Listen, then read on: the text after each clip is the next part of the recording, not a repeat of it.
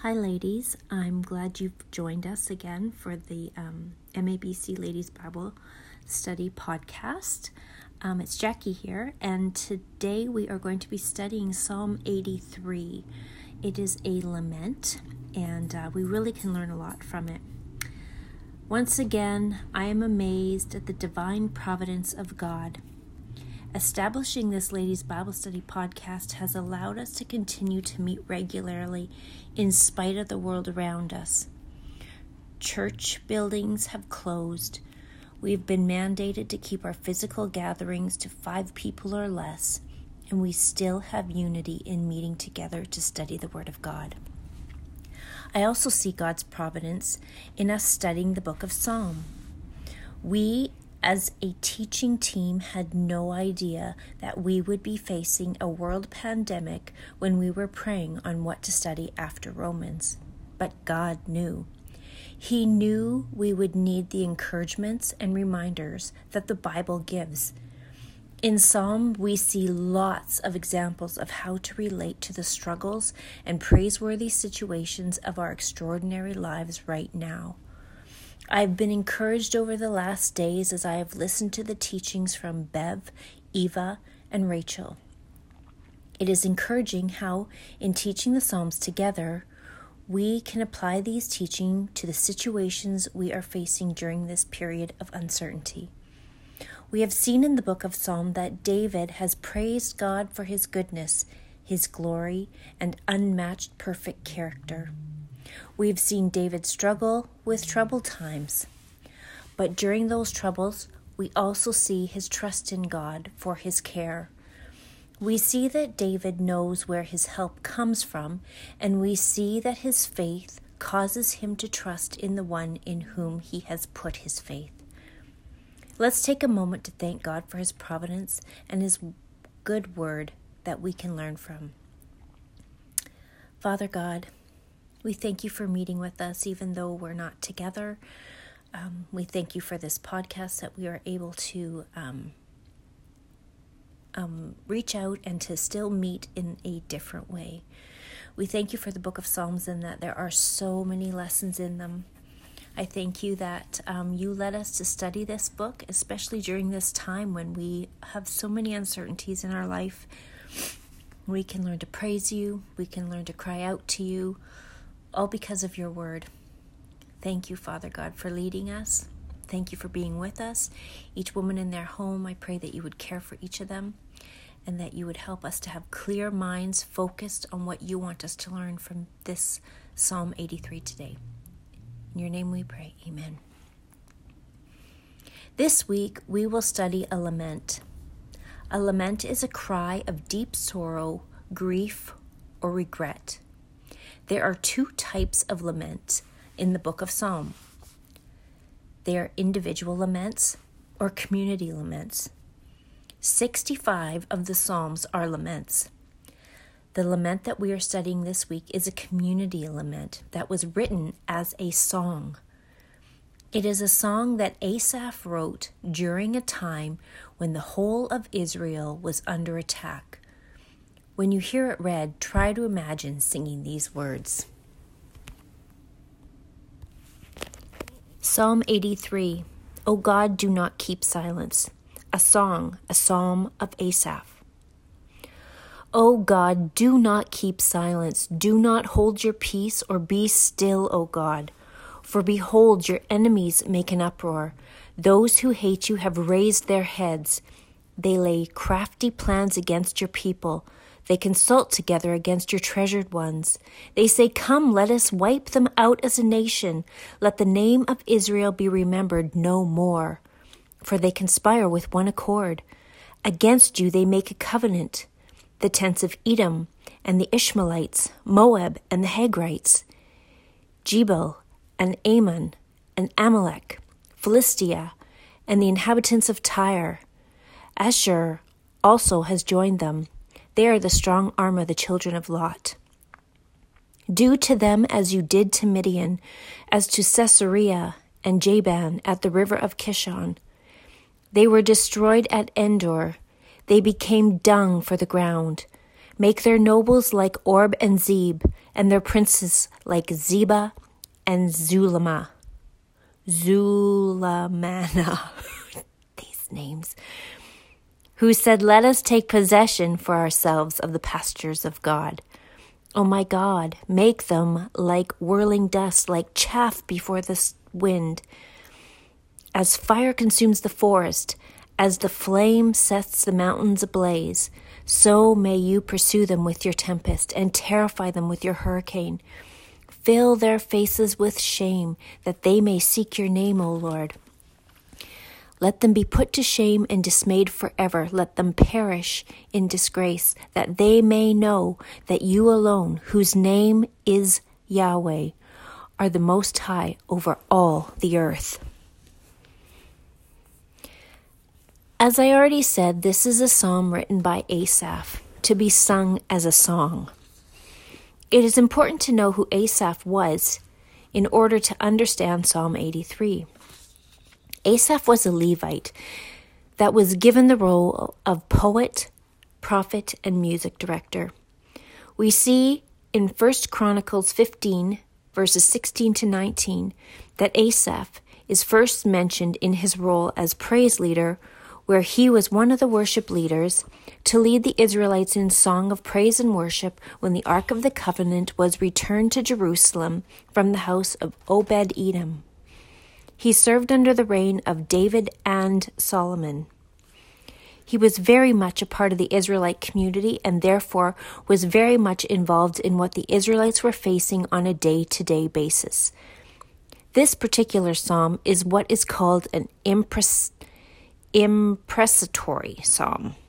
That means that it is a prayer to God asking Him to invoke evil upon or a curse upon Israel's enemies.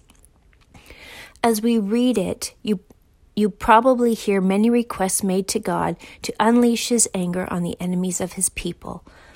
I think it would be helpful to break this psalm down into three main parts to understand it better.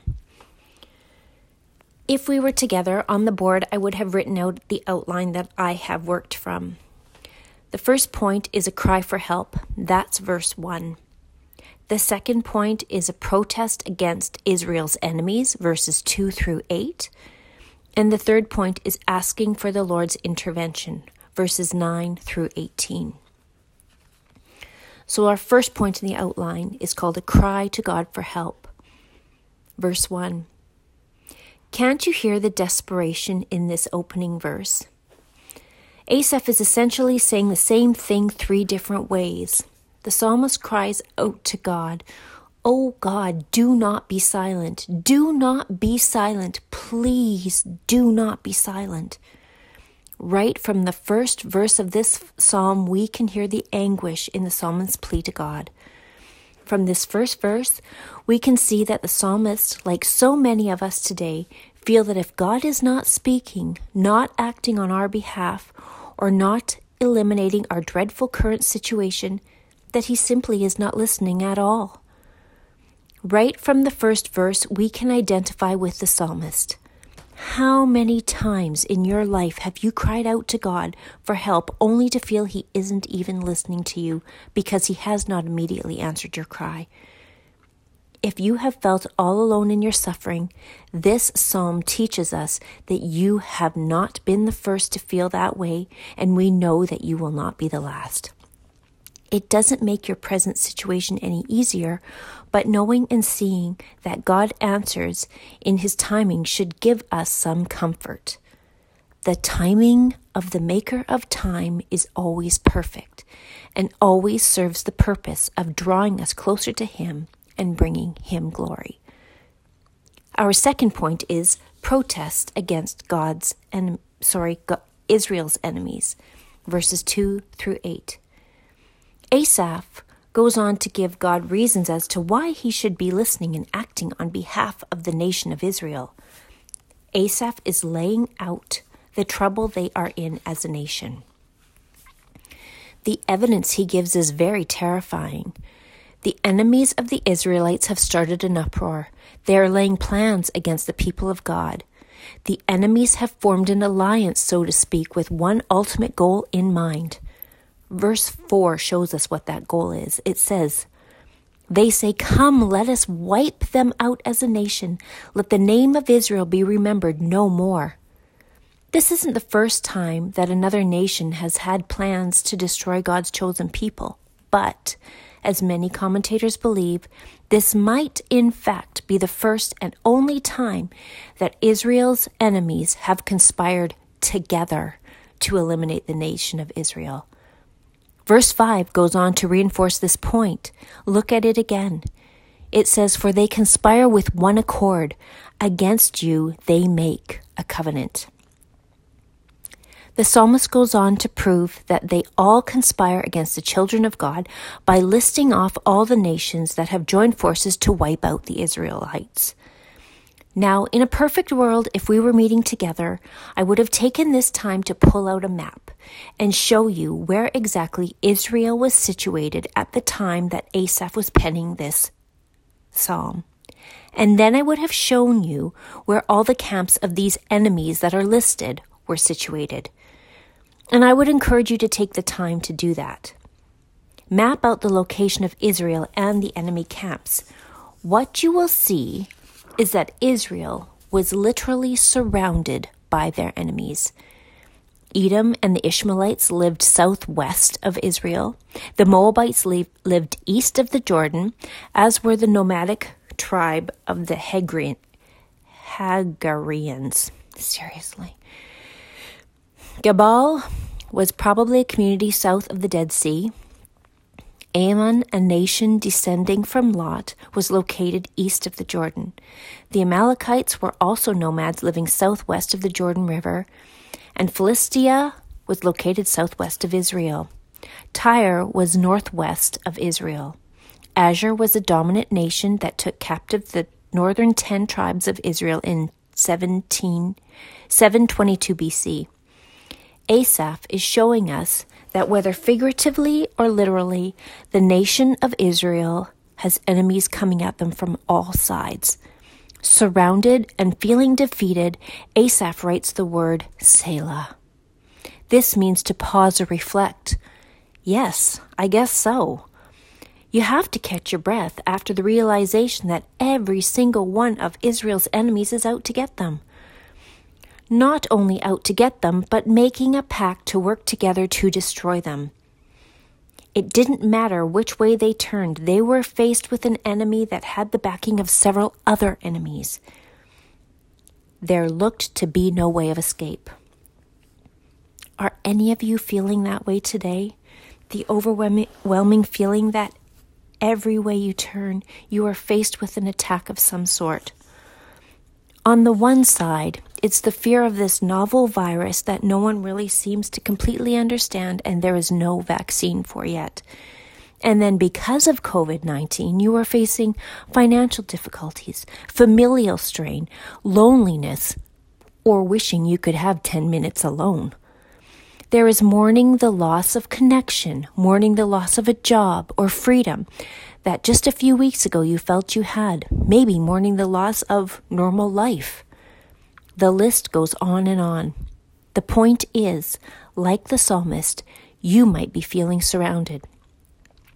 It might not be actual foes that surround you, as did the nation of Israel, but you are feeling surrounded and drowning under the weight that life has us all in right now. Don't give up. Do not despair. You're not alone in this. More importantly, God hears your cries. Psalm 83 isn't over yet. The psalmist is going to show us how to gain encouragement during our times of struggles. Yes, the fears, anxieties, and frustrations you are feeling right now are very real.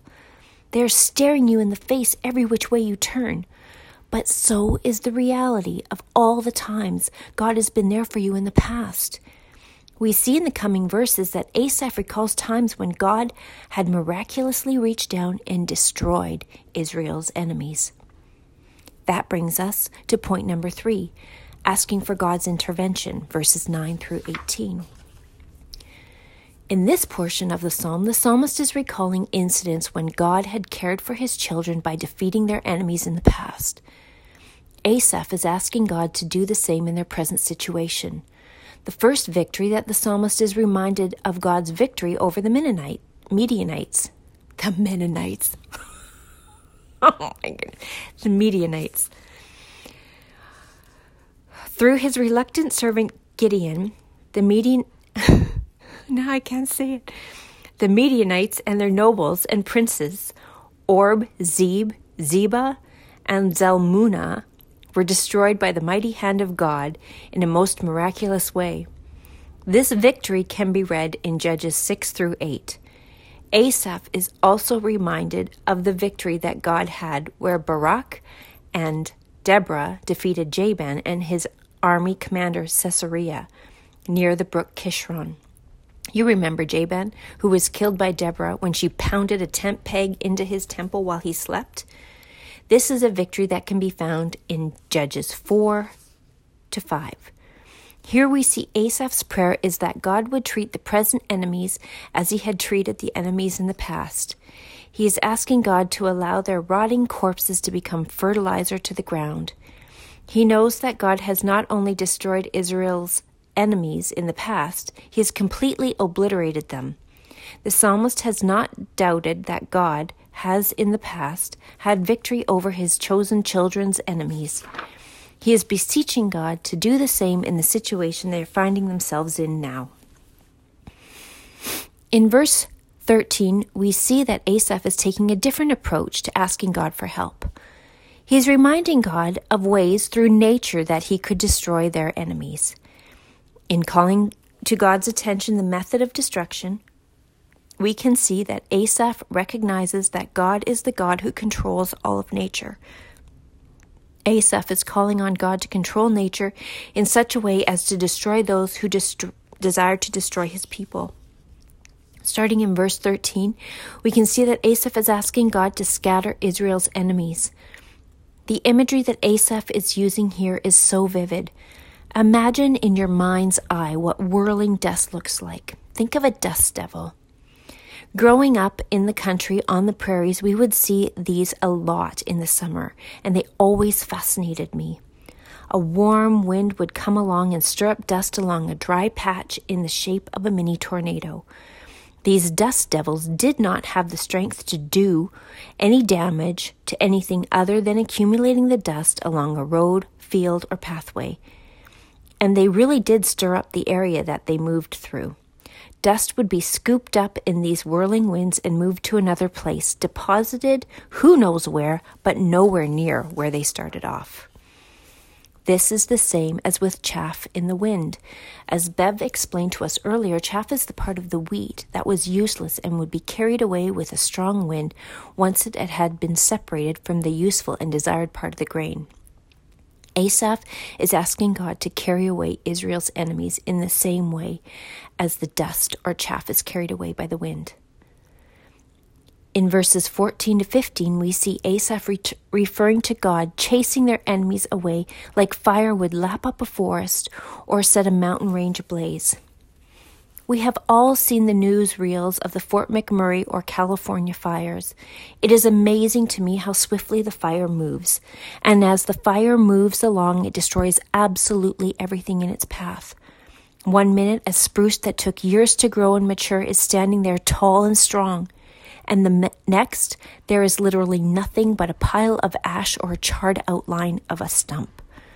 Certainly nothing like what there was moments earlier.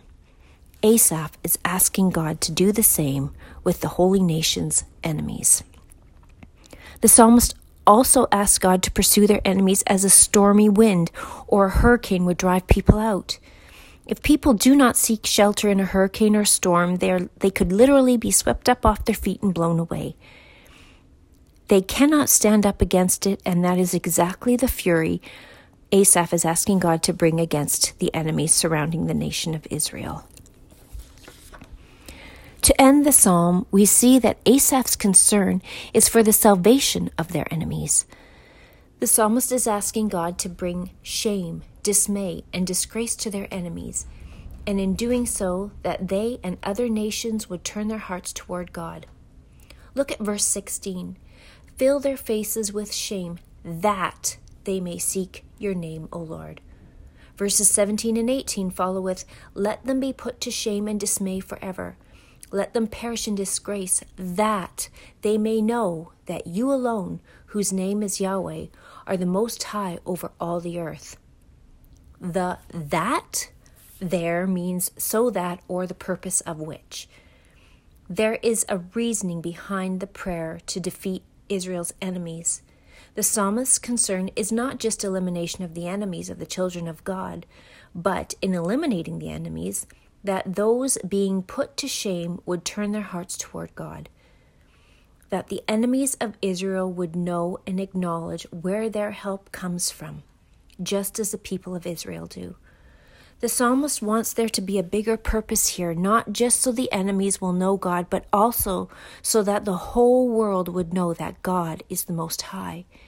In this respect, as noted by one commentator, it is God's will in the end that at every name of Jesus, at the name of Jesus, every knee should bow in heaven and on earth and under the earth, and every tongue confess that Jesus Christ is Lord to the glory of God the Father.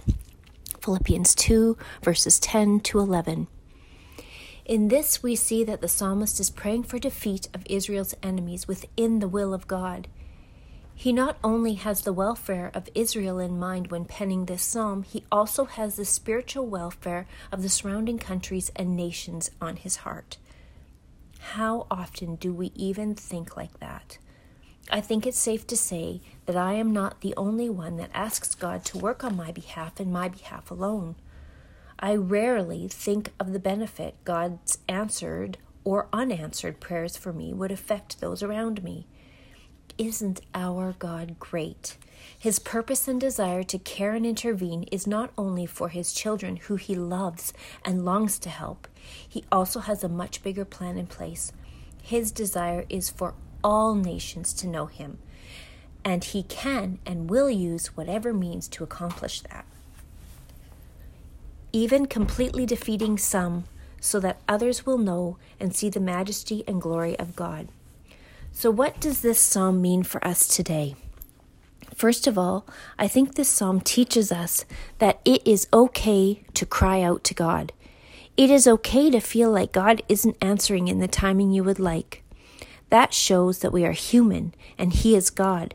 His timing is not our timing. As Rachel said last week, God's word and God's actions are one.